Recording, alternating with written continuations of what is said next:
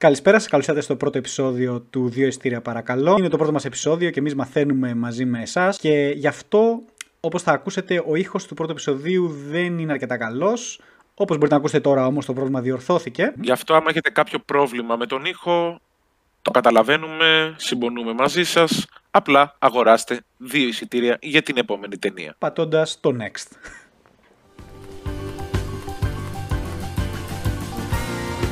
Δύο εισιτήρια παρακαλώ.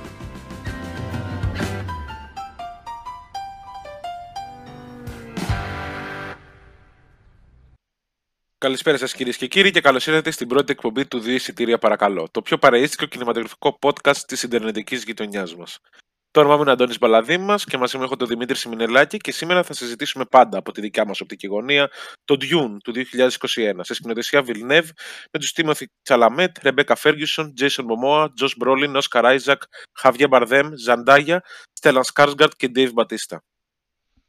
Ήταν λίγο αγχωτική η πρώτη φορά του intro. θα τη συνηθίσουμε νομίζω και πιο πέρα.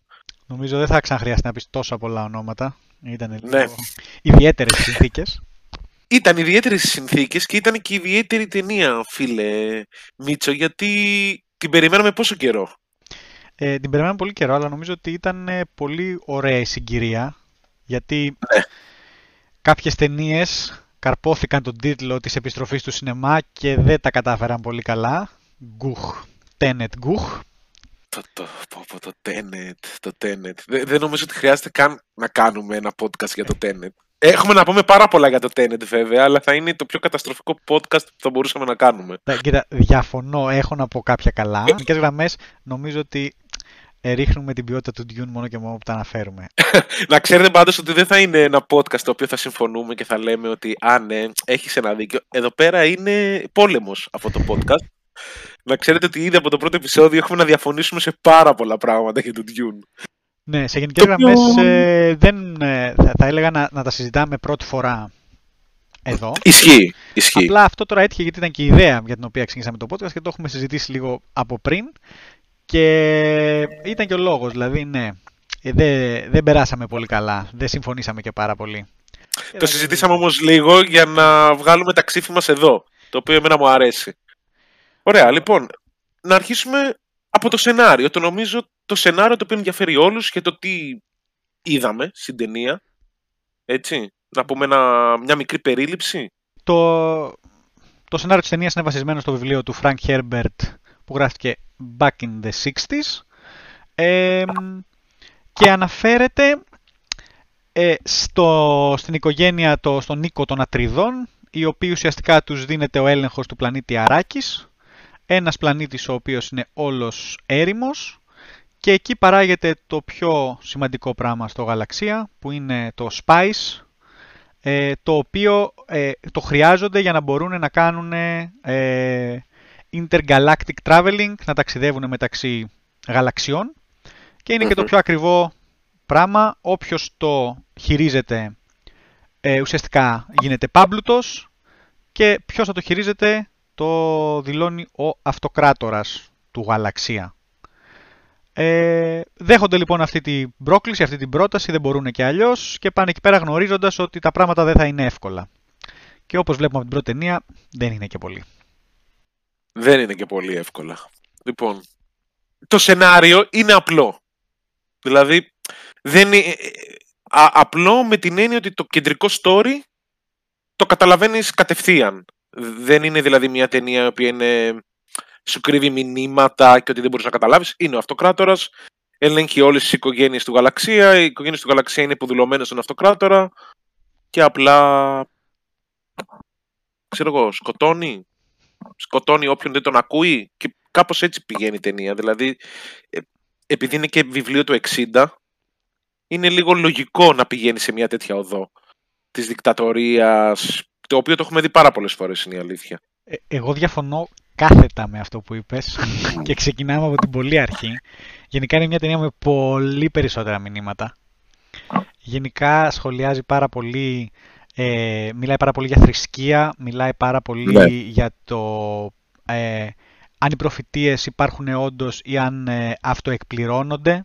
True! Πάρα πολύ, ναι, μιλάει πάρα πολύ. Το για είδαμε. το- Τι εννοείς αν το είδαμε; Το είδαμε αυτό. Εννοώ ότι το, ότι το πηγαίνει σε ένα πιο θρησκευτικό υπόβαθρο, το πηγαίνει σε ένα πιο θρησκευτικό υπόβαθρο. Ναι, α, αλλά τι εννοείς όταν λες το είδαμε; Ότι υπάρχουν ψήγματα το ότι πηγαίνουμε σε ένα πιο θρησκευτικό υπόβαθρο λόγω του πρωταγωνιστή του Πολ, ο οποίος πολλοί τον απεικονίζουν ως τον Μεσσία, αλλά σε σχεδόν τρεις ώρες ταινία δεν βλέπεις τόσο πολύ το θρησκευτικό υπόβαθρο. Δηλαδή το βλέπεις μόνο από τους δούλους του Αράκης. Και λίγο από το Μπένε Ντέσερικ, αν δεν κάνω λάθος, κάπως έτσι. Η Τζένε Μπες...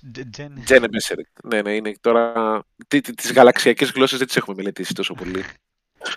Ε, απλά εγώ αυτό που θέλω να πω ε, Μπένε Τζέσεριτ Μπένε Τζέσεριτ. Μπένε Τζέσεριτ. Ναι, ας πούμε αυτό το οποίο εγώ είπα για την ταινία κατευθείαν μόλις την είδα είναι ότι οκ, μπορεί να έχει το υπόβαθρο το θρησκευτικό το οποίο οκ, δεν το έχουμε δει πάρα πολλές φορές σε γαλαξιακό υπόβαθρο, δεν το έχουμε δει σε γαλαξιακό, πώς να το πω, σε τόσο μεγάλη κλίμακα. Το ότι ο- μπορεί ξέρω εγώ, να έχουμε άλλες ταινίες οι οποίες σου δείχνουν έναν Μεσσία και ο Μεσσίας δεν ξέρει και εκείνος αν είναι ο Μεσσίας και αν πιστεύει σε θρησκευτικά πράγματα, αλλά στην ταινία συγκεκριμένα του Dune το είδαμε μόνο και μόνο από την πλευρά των δούλων του Αράκης, των δούλων, σε εισαγωγικά των πολιτών του Αράκης, οι οποίοι έγιναν δούλοι από την προηγούμενη οικογένεια η οποία ήρθε στο Αράκης και έκανε εξόριξη το Spice. Α, το είδαμε μόνο από αυτούς και το είδαμε και λίγο από την ε, Bene Gesserit. Το οποίο και αυτό είναι ένα πολύ μεγάλο κεφάλαιο της ταινίας που με άφησαν ικανοποίητο, αν και δεν ήταν τόσο άσχημα, άσχημα χτισμένο. Ε, εγώ απλά έχω να πω ότι αυτό ήταν πολύ σημαντικό ήδη. Ε, γιατί ήδη μιλάμε για δύο factions ας πούμε, τους ε, Fremen του Αράκης και της ε, Bene Gesserit που ουσιαστικά χειρίζονται όλο το σύμπαν ε, έχοντας πολύ σημαντικές θέσεις. Ναι. Ε, και ότι και οι δύο αυτοί έχουν προφητείες για μεσία, τις οποίες δύναται να εκπληρώσει ο ίδιος άνθρωπος. Είναι ένας άνθρωπος ο οποίος δεν πιστεύει στον εαυτό του και όπως είπες και εσύ είναι ένα πολυπεγμένο ίσως ε, μοτίβο που βλέπουμε στις ταινίες, αλλά είναι το, ο πρώτος κύριος που το έκανε, αν όχι ο πρώτος, ο πρώτος μεγάλος ας πούμε, το ότι εγώ πρέπει να εκπληρώσω μια προφητεία ε, και δεν ξέρω αν είμαι εγώ αυτός που πρέπει, δεν ξέρω αν όλα αυτά ε, γίνονται όντως, αλλά τα, τα βλέπεις που γίνονται, βλέπεις τους ανθρώπους να σε αποδέχονται και το είδαμε πολύ λίγο κιόλας. Το Ναι. δεύτερο μέρος... Το οποίο πολύ εγκρίθηκε, περισσότερο. εγκρίθηκε το δεύτερο μέρος. Ναι, τώρα, τώρα όταν γυρνάμε εμείς έχει ήδη εγκριθεί. Να Ναι. ευχαριστήσουμε όσους ε, δώσανε τον οβολό τους για να γίνει αυτό το πράγμα, γιατί άμα έμενε σε part 1 θα Καλά. μιλάμε ίσως για την πιο καταραμένη, ε, το πιο καταραμένο adaptation που έχει υπάρξει ποτέ. Με τη- Καταραμένο franchise γενικότερα το Dune. Αλλά οκ. Αλλά είναι τώρα να σου πω κάτι. Αυτή θα ήταν μια κατάρα που ίσως να ήθελες να φέρνεις. Να φέρεις.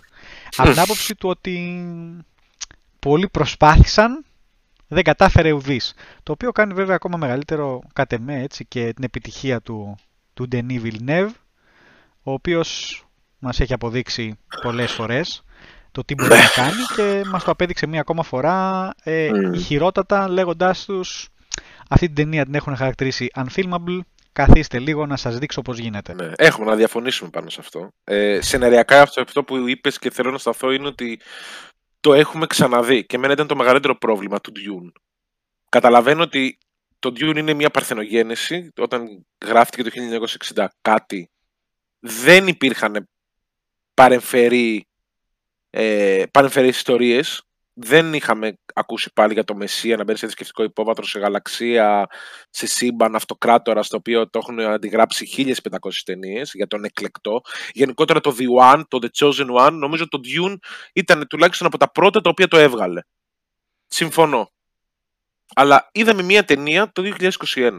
Αν βλέπαμε αυτή την ταινία το 1960 ή αν το Dune γραφόταν τώρα και έβγαινε κατευθείαν σε ταινία, χωρίς να έχουμε άλλες 500.000 ταινίες με τον αυτοκράτορα και τον καλό, ο οποίος δεν ξέραμε είναι Μεσσίας, αλλά τελικά είναι ο Μεσσίας. Και πλανήτες, ε, οικογένειες, προδοσίες και τέτοια, θα μιλάγαμε για μια άλλη ταινία.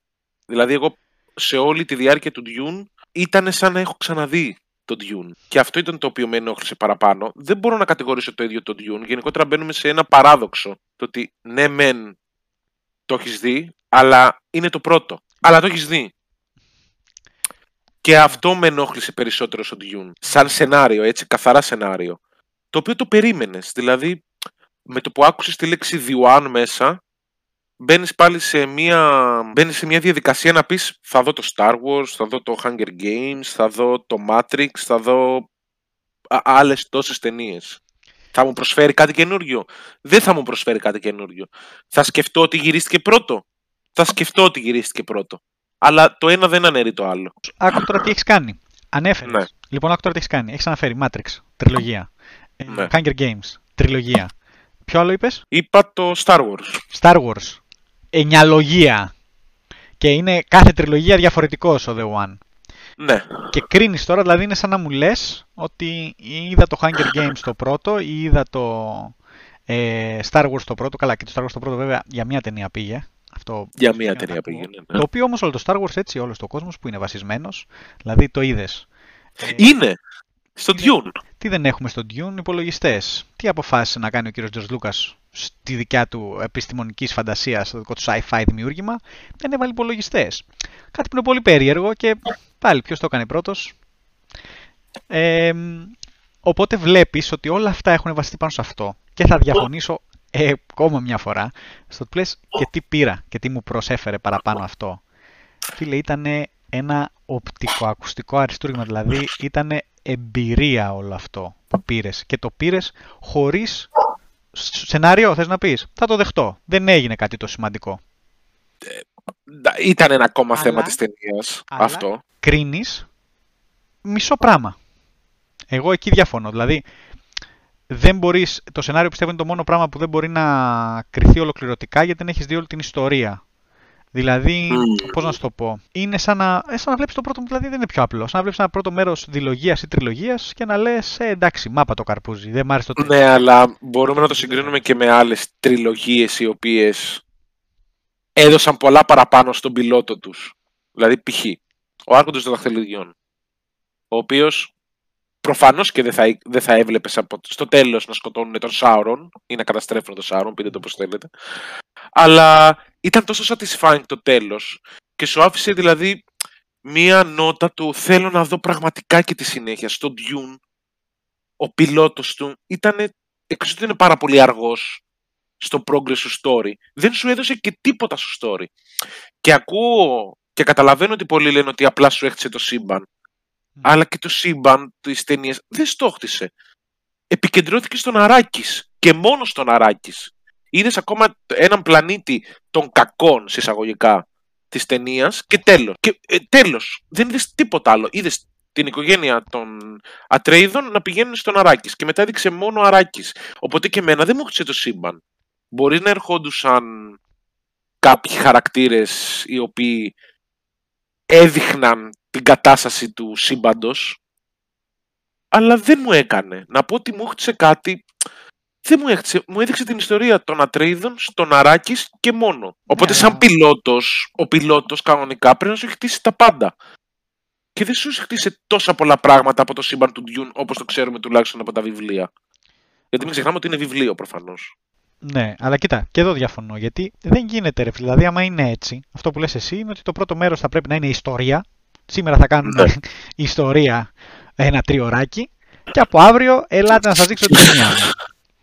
Δηλαδή, ήδη ε, για να. ε, και Ο, ο Αράκης και μόνο, όπως λέμε, πολλοί κόσμος το βρήκε κουραστικό, ότι είχε πολλά πράγματα μέσα, πολλά ονόματα, δεν εξηγήθηκαν σωστά και ήταν 3,5 ώρες ταινία. Δηλαδή τώρα εσύ τι μου λες, ότι μέσα στις 3,5 ώρες ταινία βάλε μου καλή μια μισή να μου εξηγήσεις για τα σύμπαντα, ε, τι είναι ο αυτοκράτορας, ποιοι είναι οι Χαρκόνεν, ε, τους παππούδες τους, τι θέματα έχουν με τους Ατρείδες. Γι' αυτό λοιπόν εγώ πιστεύω ότι ήταν τόσο όσο θεωρώ ότι ο Βιλνέβ κατάφερε και πέ- πέτυχε μια πολύ ωραία ισορροπία ανάμεσα στο σας δίνω τόσα ώστε Ναι. αυτοί που έχουν διαβάσει τα βιβλία να πούνε ναι, οκ, είχε κενά, αλλά κάλυψε ό,τι έπρεπε ή ίσως πέρασε λίγα πράγματα και αυτοί που δεν το είχαν ξαναδεί να μην πούνε όπου αδερφάκι μου ο πονοκέφαλος με έπιασε. Όλο ονόματα και όλο το 'να και όλο τ' άλλο που ήδη, δηλαδή θεωρώ ότι πέτυχε πολύ ωραία ισορροπία σε αυτό το πράγμα γιατί και οι μεν λένε ναι, OK, okay, κάποια λείπανε αλλά και οι δε λένε ναι, OK, okay, πολλά ονόματα αλλά. Ωραία. Εγώ ξέρεις τι πιστεύω. Δεν ξέρω πώς θα έβγαινε, γιατί και του David Lynch δεν μπορώ να πω ότι το λάτρεψα τον Dune του, αλλά πιστεύω ότι εάν έβγαζε πολλές σάλτσες, πολλά οράματα, πολλά περπατάω στην έρημο και κάνω και δείχνω και φτώχεια και δυστυχία και struggle του πρωταγωνιστή, πιστεύω ότι σε τρεις με τρεις ή μισή ώρες ταινία θα μπορούσε να το βγάλει όλο. Όλη την ιστορία του Dune. Δύο σχόλια πάνω σε αυτό. Πρώτον, το, το μου λες ότι το προκόβω, το περπατάω στην έρημο και αυτά. Αυτό είναι όλη η ταινία. Όλη η ταινία είναι, Ε, είναι αυτό. έτσι τα, και έτσι. τα dream sequences τα καταλαβαίνω.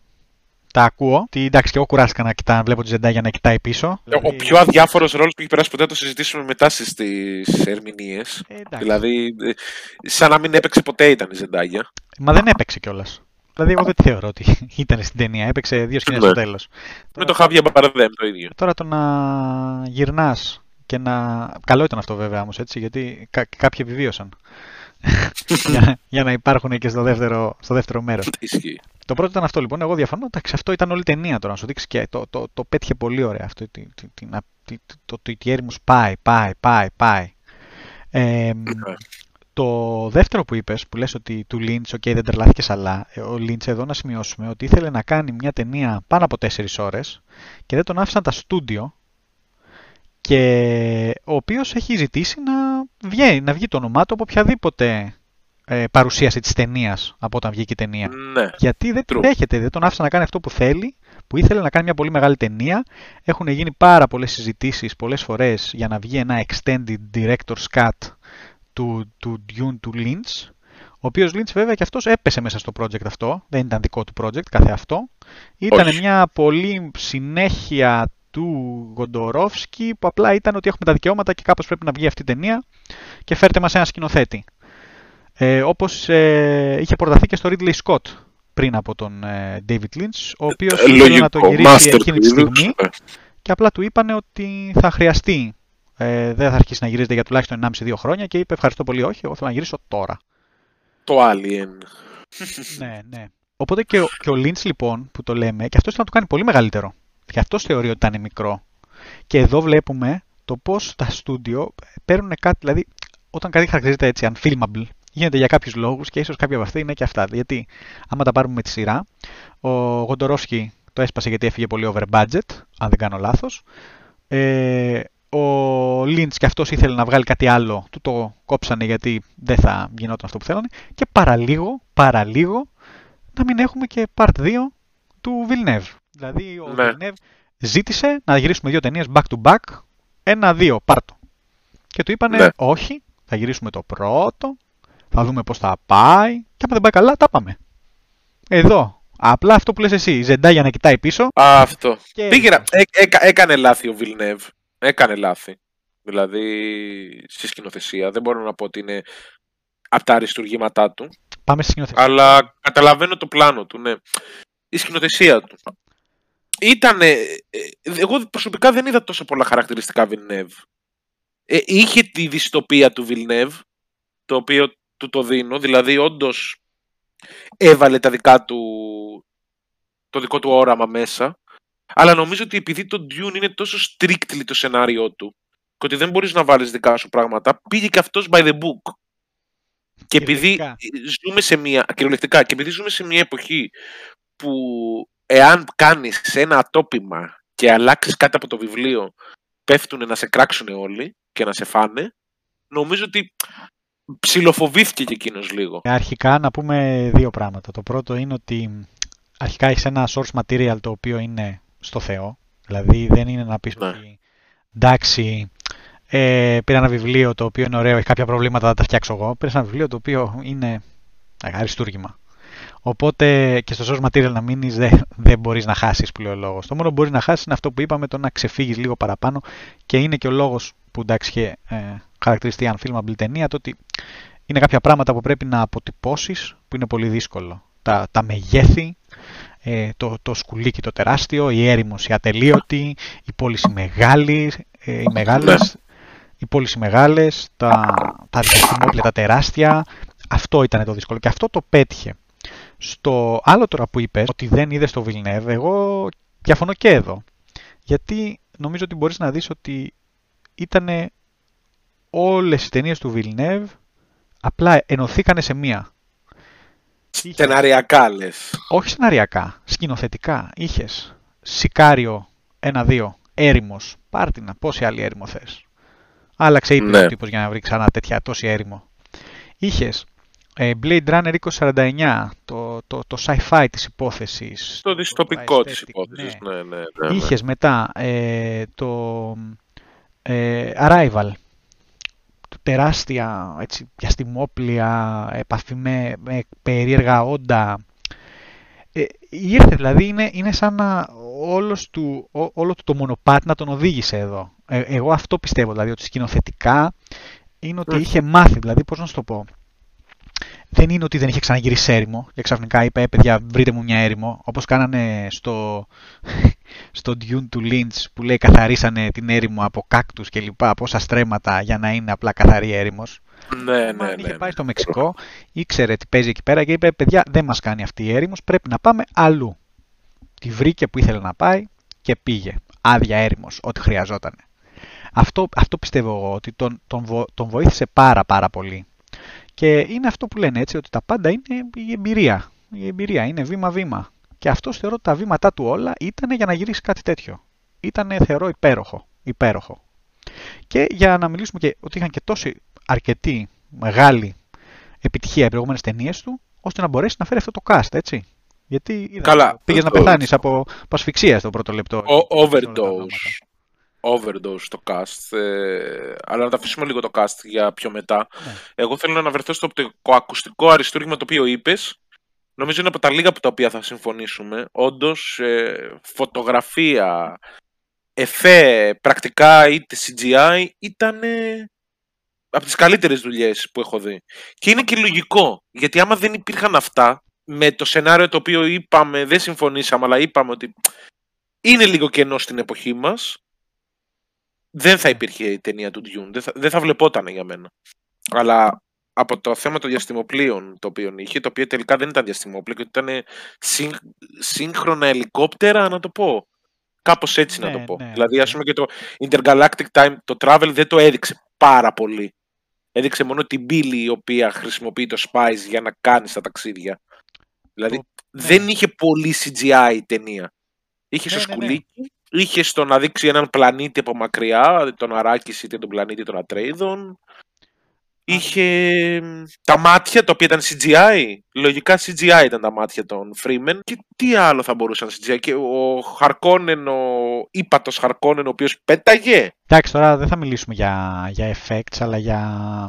Γενικότερα, αν θυμάμαι καλά, ο Σαλαμέ είπε ότι γύρισε δύο σκηνές σε green screen. Όλα τα άλλα ήταν on location. Τρομερό. Ναι. Ναι. Τρομερό, Πρα- τρομερό μα το, τέτοια πρα- ταινία. το πρακτικό εφέ γενικότερα στο Hollywood νομίζω είναι το νέο CGI. Ναι. Γιατί το ξεκίνησε το Matrix, το ότι θα γυρίσω μια ταινία ολοκληρωτικά φαντασίας και θα χρησιμοποιήσω όσο λιγότερο CGI μπορώ. Αλλά κάθε ταινία η οποία κάνει επιτυχία στο χώρο του sci-fi χρησιμοποιεί πολύ λιγότερα CGI από ότι πρακτικά εφέ. Ναι. Και νομίζω το πρακτικό εφέ είναι αυτό το οποίο θα σε καθιερώσεις στην ιστορία ως μια καλή ταινία Μμμ. γιατί είναι watchable σε όλες τις περιόδους του χρόνου. Άμα δεις το Matrix τώρα θα πεις ότι πάλι είναι αριστούργημα. Άμα δεις μια ταινία του στυλ ε, δεν ξέρω κι εγώ, η απόλυτη CGI, να πω το Doom ας πούμε, άμα ήταν καλή ταινία, το οποίο είναι γυρισμένο όλο σε CGI. Προσπαθώ Θα να πεις είναι μια θυμηθώ. μαλακία. Γιατί... Ε, Ας πούμε το Beowulf, για να το συγκρίνουμε λίγο με το Dune. μμμ. Το οποίο είναι και αυτό ένα συμπαντικό γεγονός, βιβλίο, ιστορίες, αρθούριες, κουλουπού κουλουπού, δεν θυμάμαι τώρα από πού είναι το Beowulf. Δεν θα μείνει ποτέ στο χρόνο. Ακόμα και αν θα μπορούσε να μείνει. Ναι. Γιατί θα μπορούσε να μείνει το Beowulf. Δεν ήταν τόσο απαράδεκτη. Απλά ήταν όλο CGI. Και το CGI νομίζω από το Matrix και μετά πηγαίνει σαν αρνητικός παράγοντας για μια ταινία, αν έχει υπερβολικό. Ναι, ναι, ναι. Καταλαβαίνω, καταλαβαίνω. Hobbit το 2, Hobbit το 3, που ήταν τίγκα στο CGI. Δηλαδή είχαμε πήξει στο CGI. Εντάξει. Και αυτές τι ταινίες με τα δικά τους προβλήματα. Σίγουρα. Γι' αυτό λέω ότι το Dune, νομίζω το δυνατό του χαρτί είναι αυτό. Ναι, ναι. Το, μεγα... το πιο δυνατό του χαρτί. Ναι. Εγώ αυτό που ήθελα να αναφέρω είναι, το- για παράδειγμα, τέτοιο είναι το Sky Captain, Sky Captain and the World of Tomorrow της Ατζένα Τζολί, το οποίο ήταν γυρισμένο και αυτό όλο σε blue screen, αν δεν κάνω λάθος, ούτε καν green screen. Και βλέπεις μια ψευτικίλα. Τίποτα. Μια ψεύτικη ταινία. Και Ναι. νομίζω ότι το πε- περάσαμε μια περίοδο που όλοι πίστευαν ότι α, το green screen τα, τα σώζει όλα, δεν χρειάζεσαι τίποτα. Και φάγαμε πολύ σκατό με κάποιες ταινίες που είναι αυτό που λες, ότι δεν στέκουν πια. Δηλαδή τις βλέπεις και λες τι ψευτικούρες είναι αυτές. Γι' αυτό ας πούμε και τα Star Wars ακόμα στέκουν πάρα πολύ, γιατί τα Star Wars τα πρώτα είχαν και αυτά πάρα πολλά πρακτικά εφέ. Δηλαδή άμα δεις πώς είχαν γυριστεί, είναι τρομερό το πόσα πρακτικά εφέ είχαν. Και εδώ έρχεται και κάτι που είχε πει πολύ ωραία ο Ρόμπερτ Ροντρίγκες, που έλεγε ότι ο κάθε άνθρωπος έχει μέσα του creativity, δημιουργικότητα, και το θέμα είναι όταν έχεις ένα πρόβλημα πώς θα το λύσεις. Και λέει, άμα δεν έχεις λεφτά, βρίσκεις ένα πολύ δημιουργικό τρόπο να το λύσεις το εμπόδιο. Αλλά άμα είσαι στο Hollywood, απλά του πετάς λεφτά του προβλήματος και λύνεται. Πολύ σωστό. Πολύ Και εδώ σωστό. όμω βλέπουμε μια ταινία με 200 και 230, δεν κάνω λάθος, εκατομμύρια budget, Ναι. που επέλεξε και αυτή. Βέβαια, έχουμε φτάσει ίσως τώρα σε μια περίοδος που μπορεί το κακό CGI να είναι πάρα πολύ φτηνό. Mm, Αναλόγως, ναι. Το, το κακό CGI είναι πανφθηνό. πανφθηνό. Έχουν Ναι. βγει πάρα πολλές Αλλά ταινίες. Για την ακρίβεια, να πούμε ότι το budget του Dune ήταν 165 εκατομμύρια. Προφανώς και το έχει ξεπεράσει ήδη στο box office. Είναι σε 236. Εντάξει, είναι, είναι πολύ λογικό γιατί βγήκε και σε HBO Max, βγήκε σε κανάλι ιντερνετικό. το, Οπότε. οποίο, το οποίο είχε 1,9 εκατομμύρια views. Να ξέρεις τη, την πρώτη μέρα ή το πρώτο τρίμερο, θα σε γελάσω, ε, Ναι. ξεπερνώντας οτιδήποτε άλλο είχε βγάλει το HBO Max. Και εδώ να σημειώσουμε ότι η δεύτερη ταινία θα είναι μόνο στα σινεμά.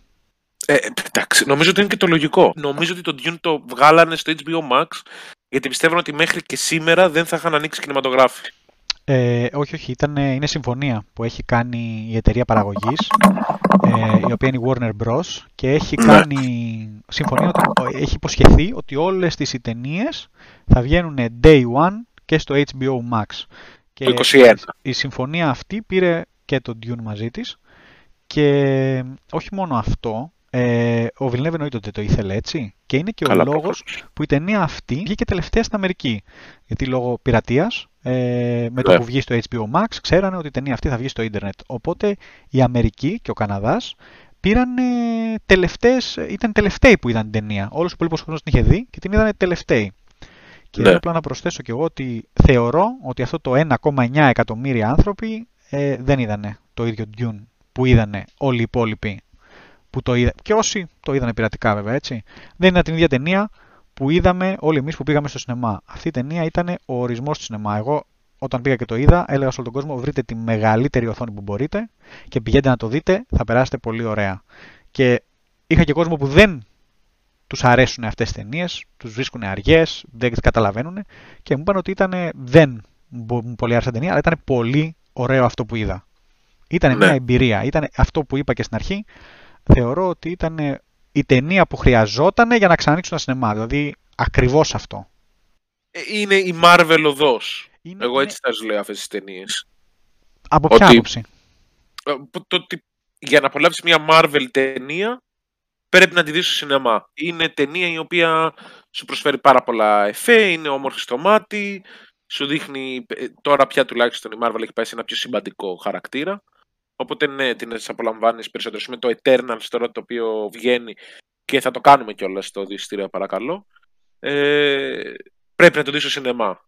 Ναι, Το να το ναι. δεις στο DVD ή να το δεις στο DVD Boomer, να το δεις κάπου στο ίντερνετ, δεν θα σε βολέψει. Δεν, δεν, δεν- δεν θα σου κάνει την ίδια αίσθηση. Ναι. Όπως Ε, και πολλοί, ε, το έβαλα με τη Marvel γιατί πολλοί είδαν ας πούμε, το Infinity War και το Endgame στο πειρατικά, το οποίο δεν είναι το ίδιο. Όχι, και το όχι. Dune όντως δεν είναι το ίδιο να το δεις πειρατικά. Ναι, ναι, ναι, ναι.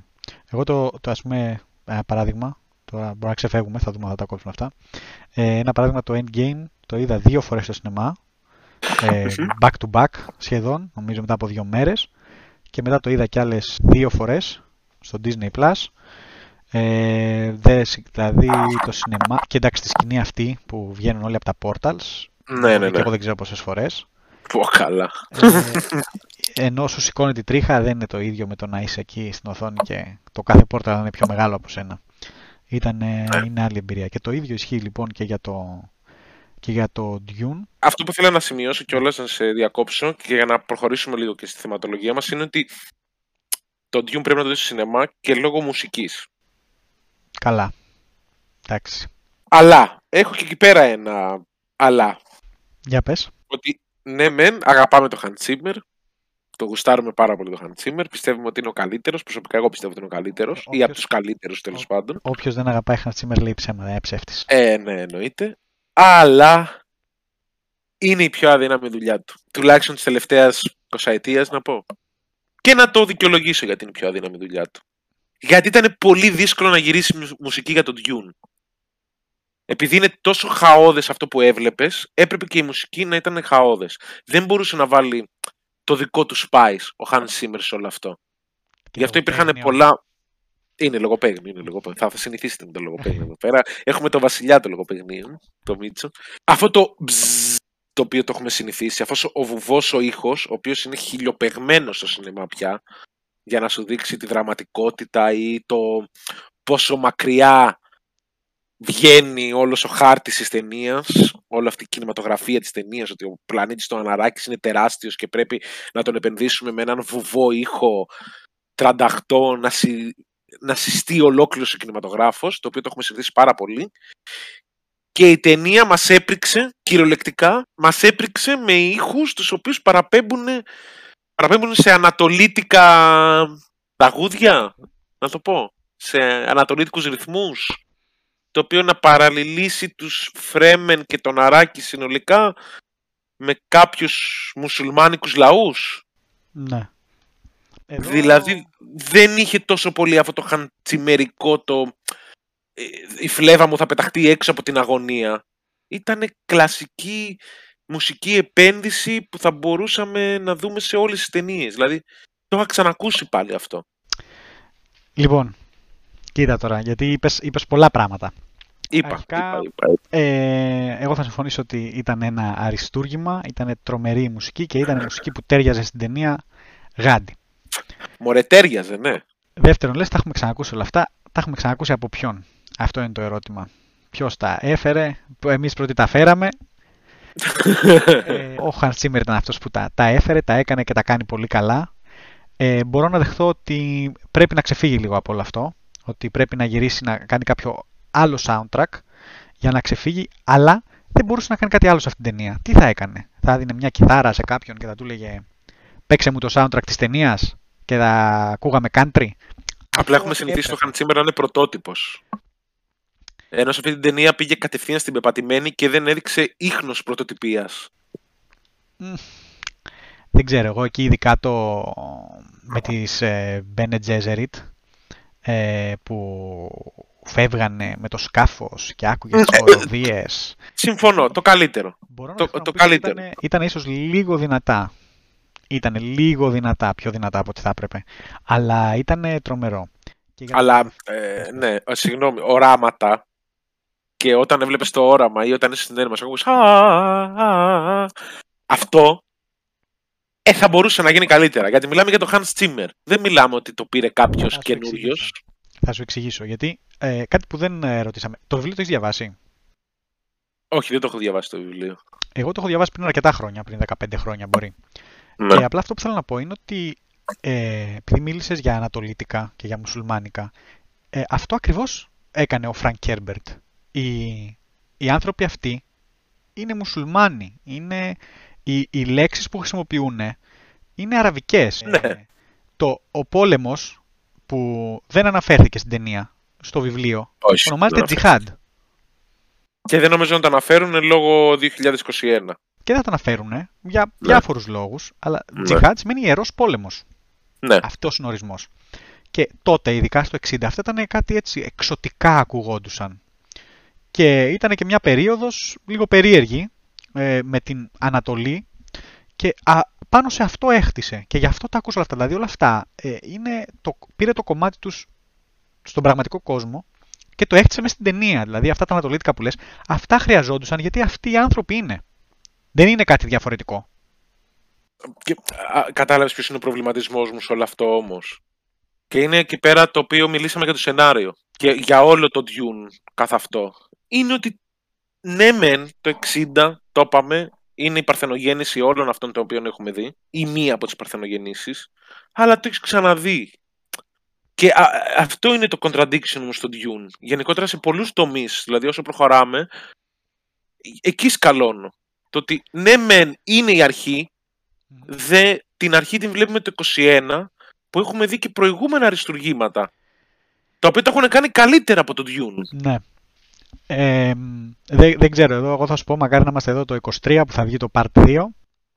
σίγουρα θα μ' αρέσει. Σίγουρα. Δεν, δεν αντιλέγω. Να δω το τέλος της ιστορίας ναι. σίγουρα. Τη Warner Bros. μου μέσα που δεν ήθελα να τα γυρίσουν back to back, να το βλέπαμε έτσι του χρόνου. Αλλά ε, απλά να πω ότι εδώ μιλάμε και όμως για άλλες ταινίες οι οποίες θα δώσαν όλα στο πρώτο κομμάτι, στο πρώτο μέρος τους. Βλέπε Matrix. Το πρώτο μέρος δεν μπορεί να ξεπεραστεί και δεν θα ξεπεραστεί ούτε με το τέταρτο μέρος, πιστεύω. Όχι, καλά, εντάξει. Αυτό, ε... αυτό θα γίνει ειδικό επεισόδιο, κλασικά προφανώς για το Matrix. Α, και είδες μετά ένα μέρος 2 και ένα μέρος 3, τα οποία δεν μπορούσαν να φτάσουν τόσο ψηλά. Εγώ προτιμάω να μου κάνεις μια ήσυχη αρχή, με ένα μεγάλο κρεσέντο στο τέλος, γιατί έτσι πρέπει να είναι η ταινία. Δηλαδή, άμα μου βάλεις το κρεσέντο στη μέση, στην αρχή, ναι. μετά τι θα δω. Δηλαδή, φαντάσου να έβλεπες ό,τι θα δούμε στο δεύτερο μέρος, ελπίζω, τις μάχες, τα τέτοια κτλ. Στο πρώτο μέρος και στο δεύτερο μέρος να βλέπεις απλά έρημο. Τι θα έλεγες; Ναι. Δηλαδή να άσχολα τώρα και να έλεγες Dune πρώτο μέρος, παιδιά, τρομερή ταινία, αδράση μέχρι τα μπούνια, έσταζε, είχε πλημμυρίσει έρημος δράση. Και να έφυγε στο δεύτερο μετά και στο δεύτερο σου εξηγούσε τι ήταν όλα αυτά που έβλεπες στο πρώτο. Και να σου λέει: ναι. εδώ η έρημος, παιδιά, κοιτάξτε τι ωραία που είναι, κοιτάξτε τι ωραία που γυρνάω. Εκεί εγώ πιστεύω ότι πρέπει να το κρίνουμε λίγο και σαν ε, ολοκληρωμένο για κάποια πράγματα όπως π.χ. το σενάριο.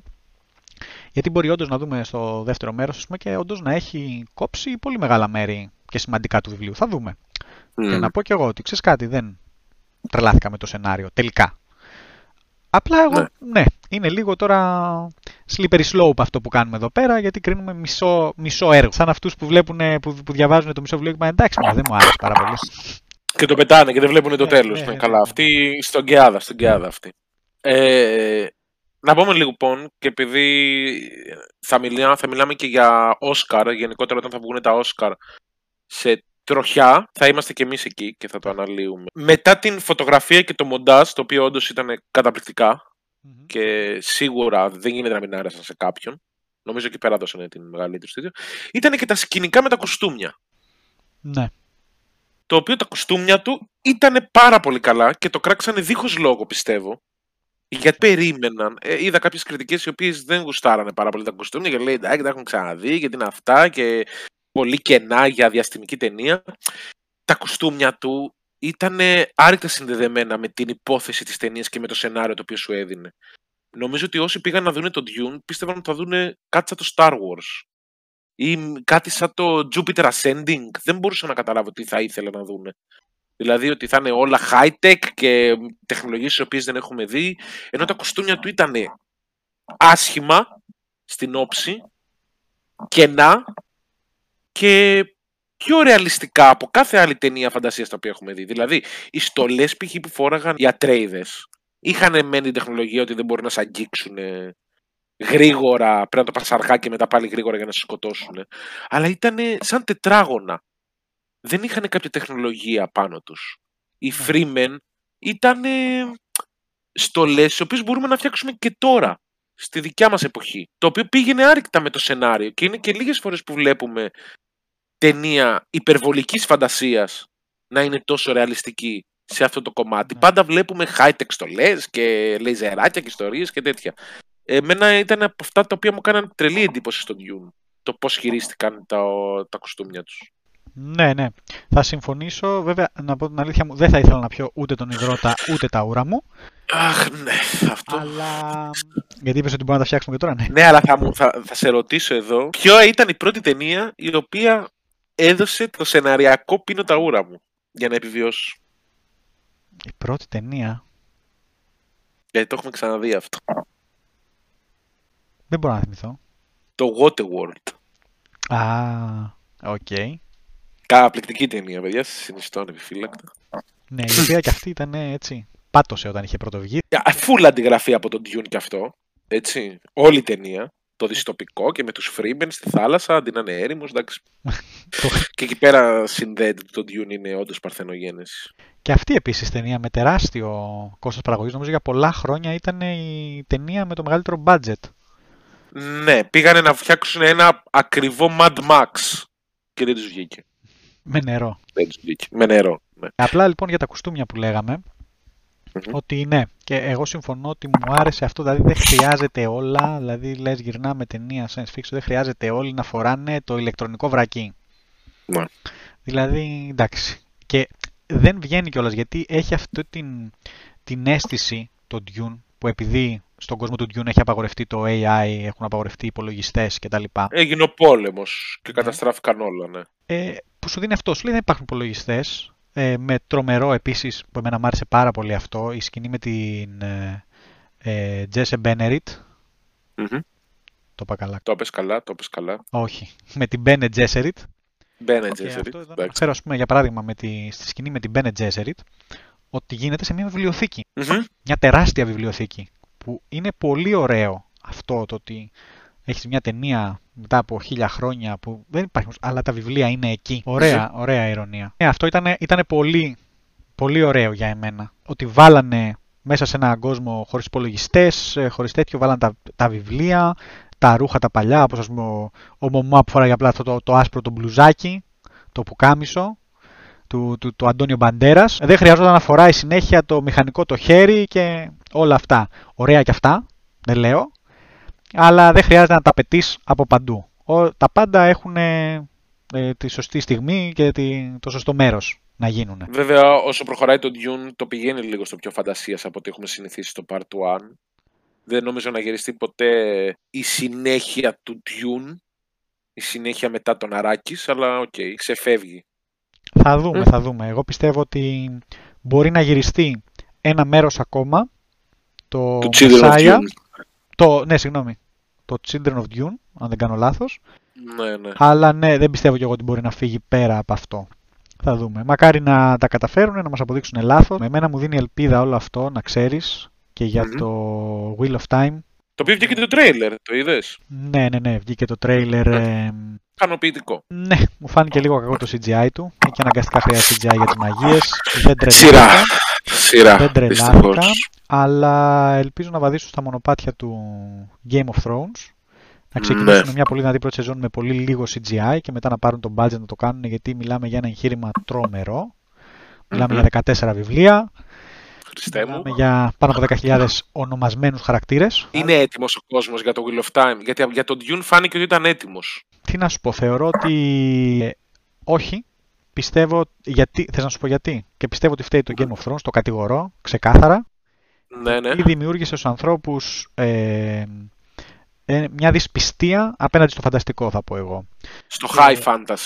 Ναι. Ναι, και θεωρώ ότι γι' αυτό δεν φταίει το Game of Thrones σαν Game of Thrones, φταίει ο Μάρτιν και φταίνε οι D&D, οι συγγραφείς του που πρόδωσαν την εμπιστοσύνη τόσων ανθρώπων για να πάρουν τα λεφτά της Disney και να γυρίσουν το επόμενο Star Wars που τελικά καλά πάθανε και δεν το γυρίσανε. Όχι ότι γυρίστηκε τίποτα τρομερό στο Star Wars. Α, Εγώ χαίρομαι που την πλήρωσαν, δεν, δεν, πήρανε, δεν πληρώθηκαν για αυτό που κάναν σε τόσο κόσμο και πώς να το δεις για το που βρίσκεται το Game of Thrones στη, στην pop κουλτούρα αυτή τη στιγμή που είναι σχεδόν ανύπαρκτη. Και τώρα πάνε να Μμμ. βγάλουν και άλλη σειρά και εγώ έχω βάλει και στοίχημα με ένα φίλο μου για το αν αυτή η σειρά θα έχει επιτυχία. Εγώ θεωρώ ότι Ξέρεις δεν θα γιατί έχει. θα έχει. Θα έχει. Θα σου πω μόνο το λόγο τον οποίο θα έχει. Έχει πάρα πολλούς δράκους. Τι να σου πω, παρακαλάω να πατώσει για να, για να μάθουν κάποιοι άνθρωποι ότι δεν μπορούν να παίζουν έτσι και να λένε εντάξει κάντο έτσι χεστήκαμε. Και τι θα... Όχι. Χαζή είναι αυτή. Βάλει δύο δράκους εκεί πέρα και α, όλα καλά θα πάνε. Πάμε λοιπόν στις ερμηνείες. Ονομαστικά στους πρωταγωνιστές δεν θα βάλω όλους όλους. Θα βάλω αυτούς που ανέφερα στην αρχή. Για, ας πούμε δεν θα μπορούμε να πούμε για την η- μίνι αρχηγό των Fremen η οποία θυσιάστηκε. Οκ, Η εντάξει. οποία εμένα μου άρεσε πάρα πολύ. Gender Πολύ swap καλό. στο ρόλο της. Το δέχομαι, Ναι. το ακούω. Δεν με ενδιέφερε καθόλου αν είναι άντρας ή γυναίκα. Έπαιξε υπέροχα και μου άρεσε πάρα Ναι. πολύ. Και κρίμα που δεν θα είναι στο επόμενο. Όπως δεν θα είναι σχεδόν ολόκληρο το cast. ε, να ξεκινήσουμε λοιπόν από τον πρωταγωνιστή, τον Timothy Chalamet, ο οποίος δεν το συμπαθούσα στις άλλες ταινίες που τον είχα δει. Λίγες είναι αυτές. Εδώ πέρα έπαιξε καλά. Έπαιξε καλά. Σου κάνει για φάτσα μεσία όμως. Λοιπόν, είναι τρομερό, είναι τρομερό, Αντώνη, αυτό που γίνεται, αλλά θα συμφωνήσω. Και εγώ δεν τον είχα σε πολύ μεγάλη υπόλοιψη. Όχι, θα σου πω όμως τι γίνεται. Όχι γιατί είχα δει τις ταινίες τους και δεν μου άρεσε, αλλά για δύο Ναι. λόγους. Πρώτον, γιατί ήταν παντού. Α, Ό,τι Ναι. ταινία και να βλέπεις, θα ξεπηδούσε ένα Τίμωθη Σαλαμέ. Ναι, ναι, ναι. Και ναι. δεύτερον, γιατί με έχει πρίξει η κοπέλα μου για τον Τίμωθη το γλύκα και τον Τίμωθη τον ωραίο. Ε, και όχι έλεγα, και ωραίος. Άνοιξε την πόρτα και πήγαινε βρέστονα. Ε, μα να πούμε τώρα. Όταν παίζουν μέσα ε, Χαβιέ Μπαρδέμ και Μωμόα, δεν μπορείς να πεις ότι ο Σαλαμέτ είναι ωραίος της υπόθεσης. Τι να πω. Γούστα, Εγώ- γούστα. εγώ- Γούστα είναι αυτά. Γούστα είναι. Αλλά θέλω να πω εγώ ότι μου άρεσε πάρα πολύ. Μ' άρεσε Μμμ. πάρα πολύ. Ήταν ε, πολύ καλό στο ρόλο του και θεωρώ δεν. Μα αυτό είναι. Επειδή είπες ότι αν μπορώ να τον δω σαν μεσία. Αυτό είναι και το κόνσεπτ. Ότι δεν πρέπει να τον δεις σαν μεσία. Αυτό είναι Ναι. το κόνσεπτ της ταινίας. Ότι παίζει ένα παιδάκι το οποίο κανονικά είναι 16 χρόνων νομίζω. Μμμ. Έχει έναν άνθρωπο που είναι 25, νομίζω ότι Μμμ. είναι ο Σαλαμέ, και μοιάζει όντως, έχει αυτό το, το είμαι μικρός και έχει τα μάτια όμως του 25χρονου του. Έχω εμπειρία, ξέρω. Που αυτό ακριβώς, δηλαδή είναι, είναι όπως είπε και ο Βιλνεύ, και εδώ συμφωνώ, είπε ότι είναι ο Πόλα Τρίδη. Συμφωνώ, είναι αυτό το πράγμα. Είναι ένα μικρός που φαίνεται ότι έχει πολλή εμπειρία. Έχει προπονηθεί από τον χαρακτήρα του Τζος Μπρόλιν, έχει το Μωμόα, έχει πάρει την ηθική από τον πατέρα του, τον Λίτο, έχει εξασκηθεί στις αρχές των, των μαγισσών αυτών από τη μητέρα του, Μμ. τα έχει μαζέψει όλα αυτά και ε, γράφει στο πρόσωπό του, γιατί εγώ άρχισα να το εκτιμάω πάρα πολύ σαν ηθοποιό, ε, το οποίο βέβαια, να σου πω την αλήθεια μου, τα κοιτάω και λίγο προκατηλημένα όπως είχαμε, είχε γίνει και με τον Ρόμπερτ Πάτισον, που Ναι, μας ναι, απέδειξε ναι. μετά το πόσο καλός ηθοποιός είναι. Μμμ. Ε, ε, εμένα μου άρεσε πάρα πολύ. Θεωρώ ότι συμφωνώ απολύτως με τον ε, Βιλνεύ που είπε είναι ο Πόλα Τρίδης. Ναι. Και για τους λόγους που είπα συμφωνώ κι εγώ. Ρεμπέκα Φέργκισον. Νομίζω ότι ήταν ο πιο δυνα... η πιο δυνατή ερμηνεία της ταινίας. Έπαιξε όντως πάρα πολύ καλά. Και γενικότερα παίζει καλά η Ρεμπέκα Φέργκισον. Δηλαδή είναι μια ηθοποιός η οποία δεν μπορώ να πω την αδικημένη, δεν την παίρνουν για τόσους ρόλους μεγάλων blockbuster. Μπορεί να επιλέγει και η ίδια να μην το κάνει. Καταπληκτική. Γενικότερα έβγαλε όλο το συνέστημα του ότι αν έχω γιο μεσία, το τι επιπλοκές μπορεί να έχει αυτό γενικότερα στο σύμπαν. Πολύ κλάμα, αλλά ε, καλό κλάμα, σωστό κλάμα. Δεν ήταν τόσο πολύ δηλαδή δραματικά αρνητικός ο ρόλος της. Ήταν πολύ θετικός για μένα. Ναι. Και ευτυχώς να την ξαναδούμε. Γιατί νομίζω ότι και αυτή θα παίξει μεγάλο ρόλο στην αλλαγή του Πολ. Αν και Ε. έδειξε πολλά αδύναμα στοιχεία ότι δεν θα τον ελέγξω, θα τον αφήσω να κάνει την πορεία του. Ναι. Εγώ θέλω να πω για την Ρεμπέκια Φέργκισον ότι ήταν ε, πολύ ωραίος τρόπος που έπαιξε γιατί πρέπει να παίξει έναν χαρακτήρα ο οποίος είναι πολύ δυνατός αλλά συγχρόνως είναι αδύναμος. Ναι. Από το ότι νομίζω από τους χαρακτήρες που είδαμε πέρα ίσως από τη μητέρα Τζέσε Μπένεριτ, από τη μητέρα Μπένε Τζέζεριτ, από τη μητέρα Μπένε Τζέζεριτ, ήταν ο πιο ισχυρός χαρακτήρας νομίζω. Αλλά συγχρόνως είχε τόσο κλάμα γιατί καταλάβαινε ότι ε, έχουν εμπλεχτεί σε έναν ιστό στον οποίο δεν τον ελέγχουν πια. Έχει ξεφύγει από τα χέρια. του. Και θεωρώ ότι το έδειξε πολύ αυτό. Ε, Πολλοί κόσμος ας πούμε μπορεί να είπε ότι ήταν ένας πολύ αδάμος χαρακτήρας και ότι απλά σέρνεται κτλ. Ήταν ένας πάρα πολύ δυνατός χαρακτήρας πιστεύω εγώ. Από τους πιο δυνατούς του Ναι. σύμπαντος, σεναριακά τουλάχιστον. Από αυτούς που είδαμε τουλάχιστον. Ναι, Δεν ναι, ξέρω ναι. τώρα. Α, μετράμε και το σκουλήκι; Ε, Το σκουλήκι είναι θεός. εμφάνιση, ναι, είναι θεός περίπου. Θεότητα. Θεότητα. Αυτά έχουμε Big για- spoiler αυτό. Ναι. Big spoiler. Για Για πες. τη συνέχεια την οποία θα τη δούμε μάλλον στον κινηματογράφο. Οκ, εντάξει, δεν θα παίξει μεγάλο ρόλο. Πάμε. Τώρα θα βάλω μαζί. μο- Να βάλω μαζί Μομόα και Μπρολίν. Δεν μπορώ να τους βάλω μαζί. Νομίζω ότι πρέπει να φτιάξουμε μια κατηγορία για τους πιο αδιάφορους χαρακτήρες του Dune. Και τον Dune τους οποίους δεν τους απέδωσε καλά. Και εννοείται πως μπαίνει μέσα ο Μπρόλιν με τον Μπαρδέμ και τη Ζαντάγια. Να μιλήσουμε για τον Μπρόλιν ο οποίος έδειξε και καλά τον πιο σκληρό στρατηγό των Ατρέιδων και πέθανε off-screen. Ναι. Αυτό βέβαια Το δημιουργεί οποίο- κάποια ερωτήματα. Σίγουρα. Εγώ, μιλάμε για τον Dune Part 1 τώρα. Ναι. Πέθανε off-screen. Εντάξει. Ναι. Οκ. Κακό. Δεν έχω πρόβλημα με αυτό. Δηλαδή, ε, έχεις ένα all-star cast, το οποίο εγώ θεωρώ ότι χειρίστηκε σωστά έδωσε τόσο όσο σε όλους. Ε, Ζεντάγια, Μπαρδέμ τους βγάζω απ' έξω γιατί Είναι part two. δεν τους, δεν τους θεωρώ. Δηλαδή σου είπα και πριν τη Ζεντάγια κουράστηκα να τη βλέπω να κοιτάει πίσω. Μακράν νομίζω ο πιο κακός ρόλος στην ταινία του Dune. Το Δηλαδή. θεωρώ ρόλο. Ε, Χαβιέ Μπαρδέμ ε, έπαιξε δύο σκηνές, τις έκλεψε και τις δύο, δηλαδή ήταν ε, τρομερός. Ε, και Εντάξει. περιμένω πολλά από αυτόν. Στο, δηλαδή πιστεύω ότι θα γίνει Μωμόα και Μπρόλιν μαζί στο part 2. μμ, ίσως. Και πατέρας ίσως μαζί και, και Όσκαρ Άιζαξ. Για τον Μωμόα και τον Μπρόλιν θεωρώ ότι πήραμε τόσο όσο μπορούσε να μας δώσει σε αυτό το χρονικό διάστημα. Δηλαδή, άμα καθόταν να μας χτίσει τους χαρακτήρες για να στεναχωρηθούμε που λέει ο λόγος που πεθάνανε, ε, θα έπρεπε η ταινία να ήταν 8 ώρες που λέει ο λόγος. Γιατί Μμμ. άμα έχτιζε έναν, θα έχτιζε δύο, θα έχτιζε τον πατέρα. Που εγώ είμαι ευχαριστημένος με αυτό που είδα. Θεωρώ ότι ήταν όσο μπορούσε, το έδωσε, τους έκανε.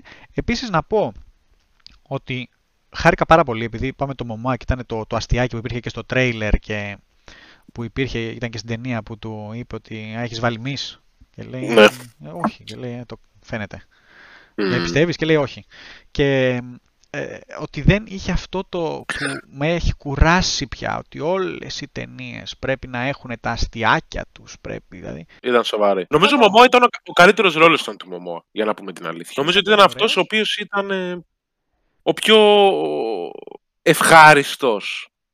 Και ήταν και νομίζω ο ρόλος που έδωσε λίγο την ελπίδα στον δυστοπικό κόσμο του Dune. Ότι μην τον παίρνεις τόσο πολύ στα σοβαρά. Ναι, Μπορούμε α- να περάσουμε και ακριβώς. λίγο καλά στο Dune. Ακριβώς, χωρίς όμως να το, να το γελιοποιεί αυτό το πράγμα. Χωρίς το, τα αστιάκια, τα συνέχεια και α, στο Μμμ. Βασιλιά και α, στο Τζος Μπρόλιν και χωρατατζής και όλα. Και έδειξε λίγο και τον πιο παιδικό χαρακτήρα του Σαλαμέ, του Πολ. Ναι, ναι, Δηλαδή ότι τον ακόμα έβλεπε όντως σαν αυτό- παιδί. Αυτό, ότι ακόμα είναι. Μα και αυτός είναι ο σκοπός, να σου δείξει και εσένα ότι γίνεται αυτό το παιδί να είναι ο Μεσία. Να σε βάλει και εσένα σε αυτές τις σκέψεις. Δηλαδή, εγώ θεωρώ ότι αυτό θα δούμε πάρα πολύ στο 2. Θα δούμε τον, τον Σαλαμέ να το ε, αναρωτιέται και θα μας κάνει και εμάς να αναρωτιόμαστε. Αυτό Ναι. πιστεύω ότι θα, θα δούμε στο 2. Όσκαρ Άιζακ. Τον λάτρεψα. Σ' άρεσε τόσο πολύ ο Όσκαρ Άιζακ; Μ' άρεσε, θεωρώ ότι το έπαιξε πολύ ωραία. Ο, ο αρχηγός, ο σοβαρός, ο πατέρας. Τον συμπαθείς γενικότερα τον Όσκαρ Άιζακ σαν ηθοποιό; Αρχικά ο Σκαράιζαξ έχει παίξει στο Drive, οποιοδήποτε ηθοποιός έχει παίξει στο Drive. Τον Α, α- έχει τελειώνει η συζήτηση. Έχει παίξει και τον Apocalypse στο X-Men. Αλήθεια, δεν το ξέρω αυτό. Αμέ. Σοβαρά. Ναι. Δεν είχα ιδέα. Πω, πω, τέτοια ταινία. Έχει παίξει και τον πιο αδιάφορο ρόλο στο Star Wars. Εντάξει, θα διαφωνήσω. Απλά εκεί βλέπεις και τη διαφορά. Ακριβώς, ακριβώς εκεί βλέπεις και τη διαφορά. ναι. Γιατί στο Star Wars θεωρητικά έχει πολύ περισσότερο χρόνο συμμετοχής. Δεν θα πω ότι είναι πιο βασικός χαρακτήρας, που μπορεί και να είναι, αλλά δεν θα το κρίνω εγώ. ναι. Α, ε, αλλά έχει πολύ περισσότερο χρόνο και είναι ένα goofball. Είναι, ναι. είναι αυτό. Και εκεί τον είδες σοβαρό, στιβαρό, αρχηγό, αρχηγικό. σε Πιστεύει νερβάκ. δηλαδή ότι είναι ο καλύτερος του ρόλος. Όχι, δεν πιστεύω ότι είναι ο καλύτερος ρόλος. Πιστεύω ότι Ο έκανε. Εξμάκινα είναι. Τρομερός και στο Ex Machina. Έκανε πολύ καλή δουλειά για το ρόλο που του δόθηκε. Ήταν αυτός που έπρεπε να είναι. Σοβαρός, Ναι. καλός, ο καλός της υπόθεσης. Πέθανε άδικα όμως. Πέθανε άδικα. Ε, Δεν ήταν, δεν ήτανε θάνατος για να δεν πάμε σε ένα άλλο μεγάλο γεγονός π.χ. Γκάνταλφ. Εντάξει, να πεις δεν είναι σαν τον ίδιο τον Γκάνταλφ. Ε, δεν ξέρω αν ενημερώθηκες, αλλά ο Γκάνταλφ δεν πέθανε. Ε, ε, α, δεν πεθαίνει ο Γκάνταλφ. Α, οκ, οκ. Ε, δεν πέθανε σαν τον... Ποιο να το σε συγκρίνω τώρα; Να πεις ότι είναι μια πατρική φιγούρα και πέθανε. Δεν πέθανε σαν τον Σον Μπιν στο Game of Thrones. Ε, ο Σον Μπιν στο Game of Thrones είχε 10 επεισόδια έτσι, για να χτίσει τον πατρικό του χαρακτήρα. Όχι, δεν με ενδιαφέρει να χτίζανε. Οκ, καλά τον έχτισε τον πατρικό του χαρακτήρα ο Όσκαρ και ο ρόλος του King Atreides, τέλος πάντων πώ κατάλεγόταν, Lord Atreides. Με ενόχλησε πως πέθανε. Αλλά να μου πεις, το Dune είναι γέννηση και του Game of Thrones όσον αφορά το. Το να, τις προδοσίες. Εντάξει, θα το φάω, θα το χωνέψω. Περίμενα λίγο καλύτερα βέβαια. Δεν το είχα σκεφτεί αυτό. Είναι το αντίστοιχο το ότι χά- χάσαμε τη μάχη, κερδίσαμε τον πόλεμο. Μμ. Και ότι κερδίζει αυτός που έχει περάσει τις αρχές στα παιδιά του. Λίγο έτσι πάνω στο Game of Thrones. Δεν το είχα, δεν το είχα σκεφτεί αυτό. Ναι. Αλλά ναι, το, το ακούω και το δέχομαι. Μμμ. Ο- Αυτό για Oscar Isaac, ε, ναι, εμένα θεωρώ ότι ήταν αυτός που έπρεπε να είναι πολύ ωραίος, πολύ σωστός. Ό,τι έπρεπε. Και πάμε τώρα στους δύο τελευταίους, τους Χαρκόνεν, τους υποχθόνους και κακούς της υπόθεσης είναι ο Στέλλαν Σκάρσγκαρτ με όλη την οικογένεια να είναι καλή ηθοποιοί, να Ναι, σημειώσουμε. ναι, ναι, ναι, πήραν τα γονίδια Ε, του ηθοποιού. Πήραν τα γονίδια. Και τον Dave Batista, ο οποίος Dave Batista είναι στην ομάδα που ανήκει νομίζω ο Χαβιέ Μπαρδέ μαζί με τη Ζαντάγια, θα το δούμε στο part 2 περισσότερο και όχι στο part 1. Στο Και part 1 εγώ απλά πιστεύω, έβριζε και έκραζε. Δεν έκανε κάτι άλλο. Είναι ο Μπατίστα, ο οποίος έχουμε αγαπήσει όλοι. Ο Στέλλαν Σκάρσγκαρτ ήταν ο κακός της πρώτης ταινίας. Σε κάλυψε. Ε, Δεν με κάλυψε σαν κακός από την άποψη του πόσο χρόνο είχε στη σκηνή. Ο, Ναι. Αλλά μ' άρεσε ακριβώς επειδή είχε λίγο χρόνο και έβγαλε αυτή την άβρα μυστηρίου το ότι δεν ξέρεις αυτός ο άνθρωπος πετάει, είναι εκεί μέσα στα, στις- στα τζακούζια και στις σάουνες συνέχεια, τον βάζουμε στα πετρέλαια. Πω, πω, ναι. Αυτό. Δηλαδή είχε αυτή την άβρα του μυστηρίου ότι λες κάτσε ρε φίλε κάπου όπα, τι είσαι εσύ τώρα. Αλλά μου άρεσε, μου άρεσε γιατί ήταν όλο αυτή, αυτή η, η, η άσπρη μου, δεν μου άρεσε η παρουσία στον Χαρκόνεν. Δηλαδή το ότι κοιτάξτε τους αυτοί, μοιάζουν Είναι λίγο κακοί, πιο τέρατα. είναι κακοί, ναι. Δηλαδή άστο να το καταλάβει ο, ο θεατής. Ναι. Αλλά αυτό που είδα μου άρεσε εμένα. Εμένα μου άρεσε αρκετά. Για τον ε, Μπαπτίστα θα συμφωνήσω κι εγώ. Ούγκα, μπούγκα μπατίστα που, που έχουμε συνηθίσει όλοι. Δηλαδή. Αδιάφορος. Εντάξει. Έχει παίξει Ναι. κι άλλους για λίγο έτσι καλύτερους ρόλους. Και- Έχει παίξει 10 λεπτά στο Blade Runner. Νομίζω είναι ο πιο αυτό. κουλτουριάρικος ρόλος του. Δεν υπάρχει κάτι άλλο. Θέλει, θέλει, Να θέλει πούμε. ο άνθρωπος. Ναι, θέλει να παίξει, αλλά δεν, δεν το Ναι, δεν τον αφήνει. Δεν τον αφήνουν γιατί είναι 2,5 μέτρα, 500 κιλά μη. Οπότε δεν γίνεται. δηλαδή δεν έχει το ταλέντο που έχει ο Μωμόα. Και ο Μωμόα φαίνεται ότι έχει όντως υποκριτικό ταλέντο. Ναι. Ο Μπατίστα είναι για ένα συγκεκριμένο ρόλο και τέλος. Για, εγώ θα, θα ήθελα να τον δω, από περιέργεια και μόνο. Δηλαδή θα ήθελα κάποιος να του δώσει την ευκαιρία. Ένα Σαρονόφσκι, ας πούμε. Πω, πω. Με πρωταγωνιστή τον Dave Μπατίστα. Πήγες, πήγες αλλού. Πήγες αλλού. Αλλά ναι, για να πω και εγώ ότι ο Στέλλαν έκανε καταπληκτική δουλειά για το ρόλο τον οποίο του δώσανε. Καλά, πάντα παίζει καλά, ούτως ή άλλως δεν χρειάζεται να το αναλύσουμε νομίζω εδώ. Και μου άρεσε που ήταν η μορφή του καπιταλισμού, γιατί είχε και πολιτικά υπόβαθρο το Dune, το οποίο είπαμε το αντέγραψε και το Game of Thrones. Τα αντέγραψε, τέλος πάντων.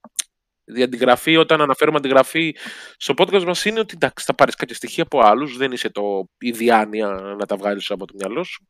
Είχε το καπιταλιστικό στοιχείο, τον ενδιαφέρουν μόνο τα λεφτά και τίποτα άλλο, συγκεκριμένα το Spice. Θα κάνω ό,τι θέλω και ό,τι πρέπει για να το κάνω πάλι δικό μου.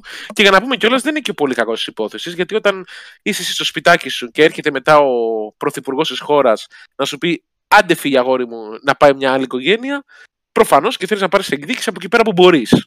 Ναι, Οπότε ναι. δεν τον λες και πολύ κακό. 75 χρόνια είχε τον πλανήτη πόσο τον είχε. Ναι, ναι, κατάλαβα. Εντάξει, θα μου τα φάσω όλα τώρα δηλαδή. Εγώ έχτισα μια ολόκληρη αυτοκρατορία, μια ολόκληρη οικογένεια πάνω σε αυτό. Εντάξει, ούτε οι Ατρέιδες στέγανε προφανώς, γιατί η αυτοκράτορας διατάζει τα πάντα, τον οποίο δεν τον είδαμε, το οποίο μου άρεσε που δεν τον είδαμε στο Part 1. Μμμ. Δεν το σημείωσα αυτό. Ναι, Ήταν ναι, ωραίο ναι. που δεν τον είδαμε. Γιατί δεν τον είδαμε τον αυτοκράτορα ούτε στο Star Wars το πρώτο. Ναι, οκ. Καλός, Ναι. πολύ καλός, πολύ καλός. Εντάξει, αυτό είχε αυτό το μυστήριο το οποίο. το, το, το απόκοσμο, το εξωκοσμικό, το οποίο χρειαζόταν και η ταινία να δείξει λίγο high fantasy, να μην είναι μόνο ρεαλισμός. Ναι, ναι, ναι. Θα συμφωνήσω, θα συμφωνήσω. Ήταν ε, πολύ ωραίος, ναι. Τα είπα και εγώ πριν. Ωραία. Λοιπόν, τι δεν σου άρεσε Λοιπόν, στην αξίζει, ταινία; αυτό, αυτό θα είναι το πιο δύσκολο κομμάτι για μένα, γιατί είμαι ένας άνθρωπος που προ- προς- προτιμάει να επικεντρώνεται στα θετικά. Τι δεν Ναι. μου άρεσε όμως. Πολύ dream sequence, πολύ ζεντάκι. Που- που- που- που- που- που- που- που. Βλέπω ότι και εγώ βλέπω πια στους εφιάλτες μου την πλάτη της ζεντά για να γυρνάει να με κοιτάει. Ναι, λοιπόν, αυτό με, τη, αυτό με την πλάτη παρατράβηξε. Ναι. Ε, πέρα από αυτό, θεωρώ ότι ε, ήταν πολύ σωστό αυτό που είδα. Θα μπορούσε να ήταν μισή ώρα λιγότερο; Μπορεί και να μπορούσε. Δεν θα το κρίνω εγώ. Εμένα μου άρεσε αυτό που είδα. Θεωρώ ότι είχε. Αλλά τώρα πάλι βλέπεις, λέω πράγματα που μου άρεσαν. Εντάξει. Λίγο δύσκολο. Τι δεν μου άρεσε; Δεν ξέρω, ρε φίλε, μου άρεσε πάρα πολύ. Μου άρεσε πάρα πολύ για πρώτο μέρος. Η μουσική μπορεί να ήταν λίγο πιο δυνατά από ό,τι θα έπρεπε. Είμαι από τους ανθρώπους που, πισ- που δε- θα δεχόμουν λίγη επεξήγηση παραπάνω για τις Bene Gesserit ή Τζένε Μπέζεριτ όπως τις έχουμε πει εμείς εδώ. Ναι, ναι. Η Αποφασίσαμε Τζέτζε να τις λέμε. Μπέτζετζερ. Τις Τζέτζε Τζέτζε, τις μάγισσες. Αλλά μπορώ να καταλάβω το ότι πολλοί άνθρωποι που δεν είχαν ε, εισαχθεί σε αυτόν τον κόσμο θα το βρίσκανε ε, πολύ ακόμα πιο confusing. Αυτό. Α- αυτά. Δεν, δεν μπορώ να πω κάτι άλλο ότι δεν μου άρεσε. Το, το άλλο που δεν μου άρεσε έχουν να κάνουν αποκλειστικά με το στούντιο. Θα ήθελα να το δω του χρόνου. Από το να περιμένω δύο Ναι, Και χρόνια. να το τώρα πάλι. δούμε το 23-24. Το, Ναι, λένε, ναι, είπε ο κολλητός, ο Βιλνέβ είπε ότι δεν θα ξεκινήσουν shooting πριν το fall του 2022, πριν το, το φθινόπωρο του 2022 και Ω, περιμένουμε τέτοια περίοδο πάλι το 2023. Μπορεί και το 24. Να δούμε Δυστυχώς. τώρα, μπορεί, θα δούμε κορονοϊός, μπορεί να 'ναι κλειστά τα σινεμά. Ε, ναι, παίζουν τέτοια πράγματα. Λοιπόν, εμένα αυτά που δεν μου άρεσαν τα είπα. Αυτά που μου άρεσαν ήταν. ε, είπα πολλά πράγματα που δεν μου άρεσαν. Και εντάξει, οκ. Δηλαδή δεν μπορώ να πω ότι ήταν το blockbuster το οποίο περίμενα να δω και να, πω, και να βγω από το σινεμά και να κάνω Παναγία και Χριστέ. Τι είδαν τα μάτια μου.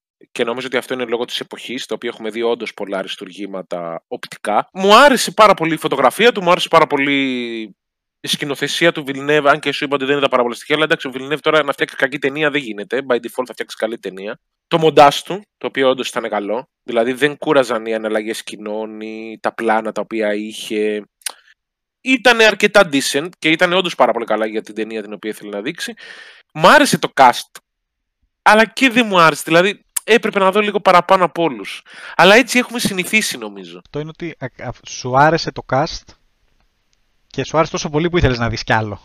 Ναι, μάλλον κάπως έτσι. Μάλλον κάπως έτσι. Αρκετά καλή ταινία. Κακά τα ψέματα. Εντάξει. Δεν μπορώ να πω ότι ήταν κακή ταινία. Κακή ταινία τώρα βάζουμε τώρα άλλες ταινίες να λέμε ότι είναι κακές. Περιμένω πάρα πολύ να δω τον, τον Dune νούμερο 2, να δω πώς θα τελειώσει. Αν και έχω διαβάσει πώς θα τελειώσει, αλλά θέλω να δω πώς θα το μεταφέρει ο Villeneuve. Γιατί δεν μου άρεσε πώς τέλειωσε του Lynch, ας πούμε, που έχω δει την ταινία. Τώρα, θα τη βάλω στις καλύτερες sci-fi ταινίες όλων των εποχών, γιατί εμένα μου αρέσουν αυτά. Α, Και είναι λίγο στο πιο για παρεϊστικό πάμε, για κλίμα. πάμε. Θες να μας ψάχνουνε.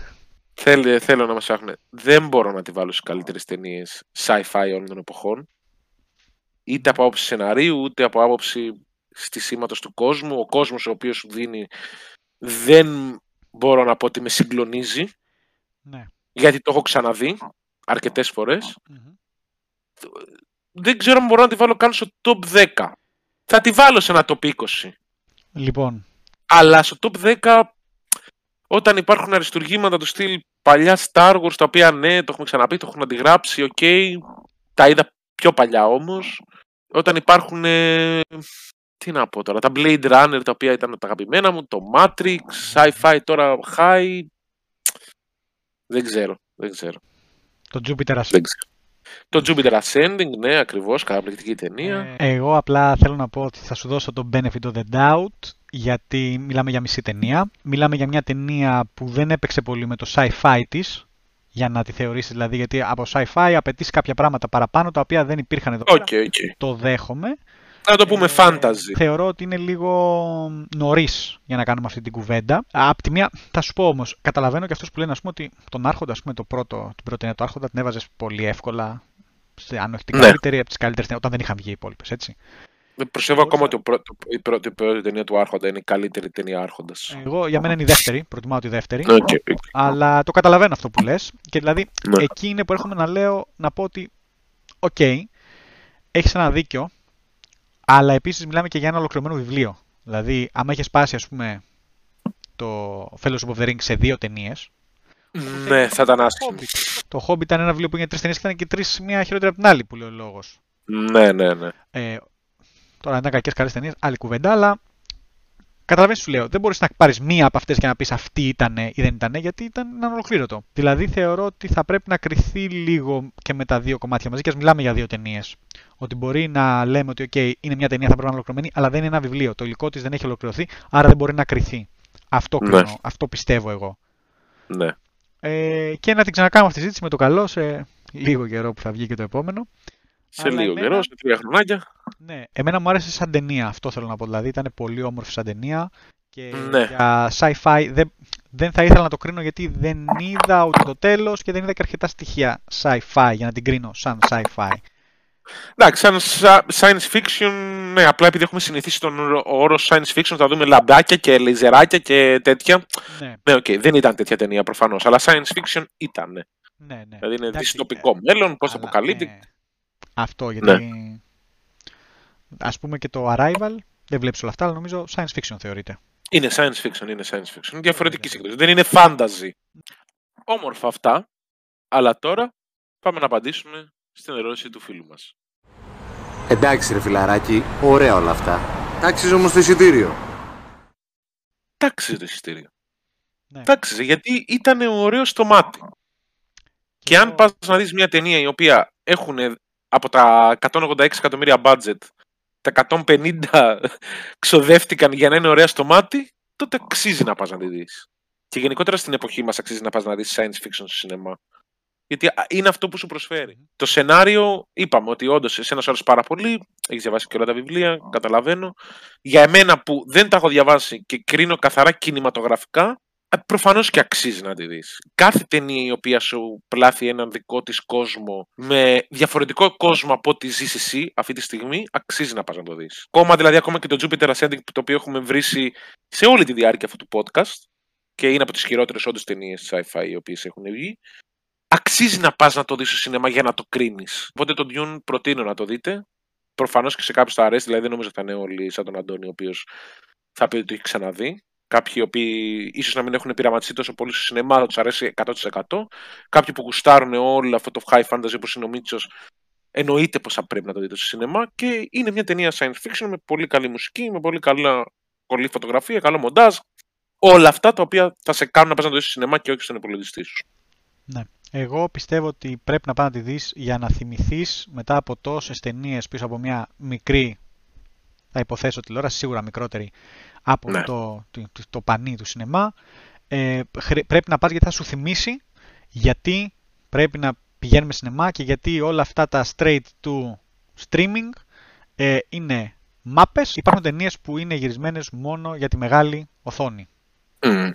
Αυτό. Μμ. Εγώ γι' αυτό πιστεύω και μόνο αξίζει το ειστήριο για να δεις πώς πρέπει να είναι μια ταινία σινεμά. Πο- Πώς, πώς εκμεταλλεύεσαι όλα αυτά τα πράγματα και γιατί επίσης αυτό το μέγεθος, γιατί αυτό ήταν το μεγαλύτερο πρόβλημα με τον Dune, το μέγεθος, πώς θα περάσει αυτή την ατέλειωτη έρημο, πώς θα περάσει αυτό το τεράστιο σκουλίκι, πώς θα περάσει Ναι. αυτό το πλανήτη. Τα πήρε και σου είπε, κοίτα να δεις φίλε μου, βρες μια πολύ μεγάλη οθόνη και εγώ αναλαμβάνω τα υπόλοιπα. Ναι. Εγώ θα στα δείξω. Βρες μια μεγάλη οθόνη να τα δεις μεγάλα κιόλας. Αυτό πιστεύω εγώ. Άξιζε σίγουρα το εισιτήριο. Αλλά, αλλά, ένα αλλά, ε, πιστεύω ότι δύσκολα άξιζε το δεύτερο εισιτήριο. Αν θα πας να την ξαναδείς, γιατί είναι 3,5 λόγω του, τη, τη, της ώρας και μόνο δηλαδή. Της ώρας. Πανέμορφη, αλλά 3,5 ώρες βλέπω δύο άλλες ταινίες. Ξαναβλέπω. Σίγουρα αξίζει να τη δεις, αλλά ξαναβλέπω μετά δύο άλλες ταινίες. Αυτό. Μπορείς να τη δεις δεύτερη φορά, νομίζω, στον καναπέ σου, Ναι. στην μεγάλη σου τηλεόραση. Νομίζω είναι αρκεί.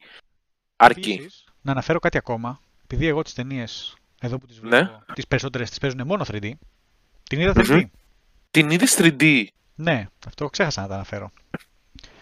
Εντάξει, απλά λίγο διαφορετική εμπειρία. Οκ. Άμα, είναι καλό, άμα είναι καλός ο κινηματογράφος του 3D, είναι καλή και η εμπειρία σου. Δηλαδή Ναι. υπάρχουν, εδώ στην Ελλάδα υπάρχουν πάρα πολλοί κινηματογράφοι. Το 3D δεν παίζεται καν. Δεν, καν, δεν πας καν να το δεις. Τέλεια. Εντάξει, Αυτά, δεν λοιπόν. κάλυψαν πάρα πολύ, γιατί το Dune είναι τεράστιο όπως είναι και η έρημος του Dune. Ναι. Και ότι χρήζει πολύ μεγάλη ανάλυση προφανώς ένα τέτοιο εγχείρημα. Και ταινία όμως θα κάνουμε την επόμενη εβδομάδα, Μίτσο. Ε, πρέπει να κάνουμε το Eternals. Έτσι Chloe Zhao, λες, ε. Πολύ μεγάλο cast. Πολύ μεγάλο cast για να χειριστείς σε ταινία υπερηρώων. Πότε θα προλάβουμε Ναι. να δούμε όλους αυτούς. Και παρεμφερεί με τον Dune. Για να Δεν- πούμε την αλήθεια. Δεν ξέρω, δεν έχω ιδέα τι πάω να δω. Ναι. Δεν ξέρω τίποτα. Ξέρω μόνο ποιοι ηθοποιοί παίζουν. Έχω δει ένα τρέιλερ. Δεν ξέρω ποιοι είναι οι Eternals ε, στο Ναι. Marvel Universe. Δεν θα κάνουμε spoiler ακόμα. Θα κάνουμε, τα spoiler θα τα κάνουμε κατευθείαν στο podcast. Απλά να αναφέρω ότι το Eternals είναι η πιο σημαντική αλλαγή της Marvel up to date. Δηλαδή, φεύγουμε από τη γη. Μένουμε στη γη, αλλά βάζουμε συμπαντικέ δυνάμεις, τις οποίες δεν τις έχουμε δει ακόμα στο Marvel Universe. Το οποίο, ακόμα και αν δεν μας αρέσει η ιδέα, νομίζω ότι για κάθε Marvel οπαδό όντως πρέπει να τη δει την ταινία. Ναι. Για ακαδημαϊκούς λόγους. Περιμένω να το δω, να μιλήσουμε και για την Chloe Zhao. Θα μιλήσουμε λογικά, θα αναφερθεί και το Nomadland. Γνώμης, απόψεις. Θα τα πούμε Ναι. την επόμενη εβδομάδα. Τέλεια.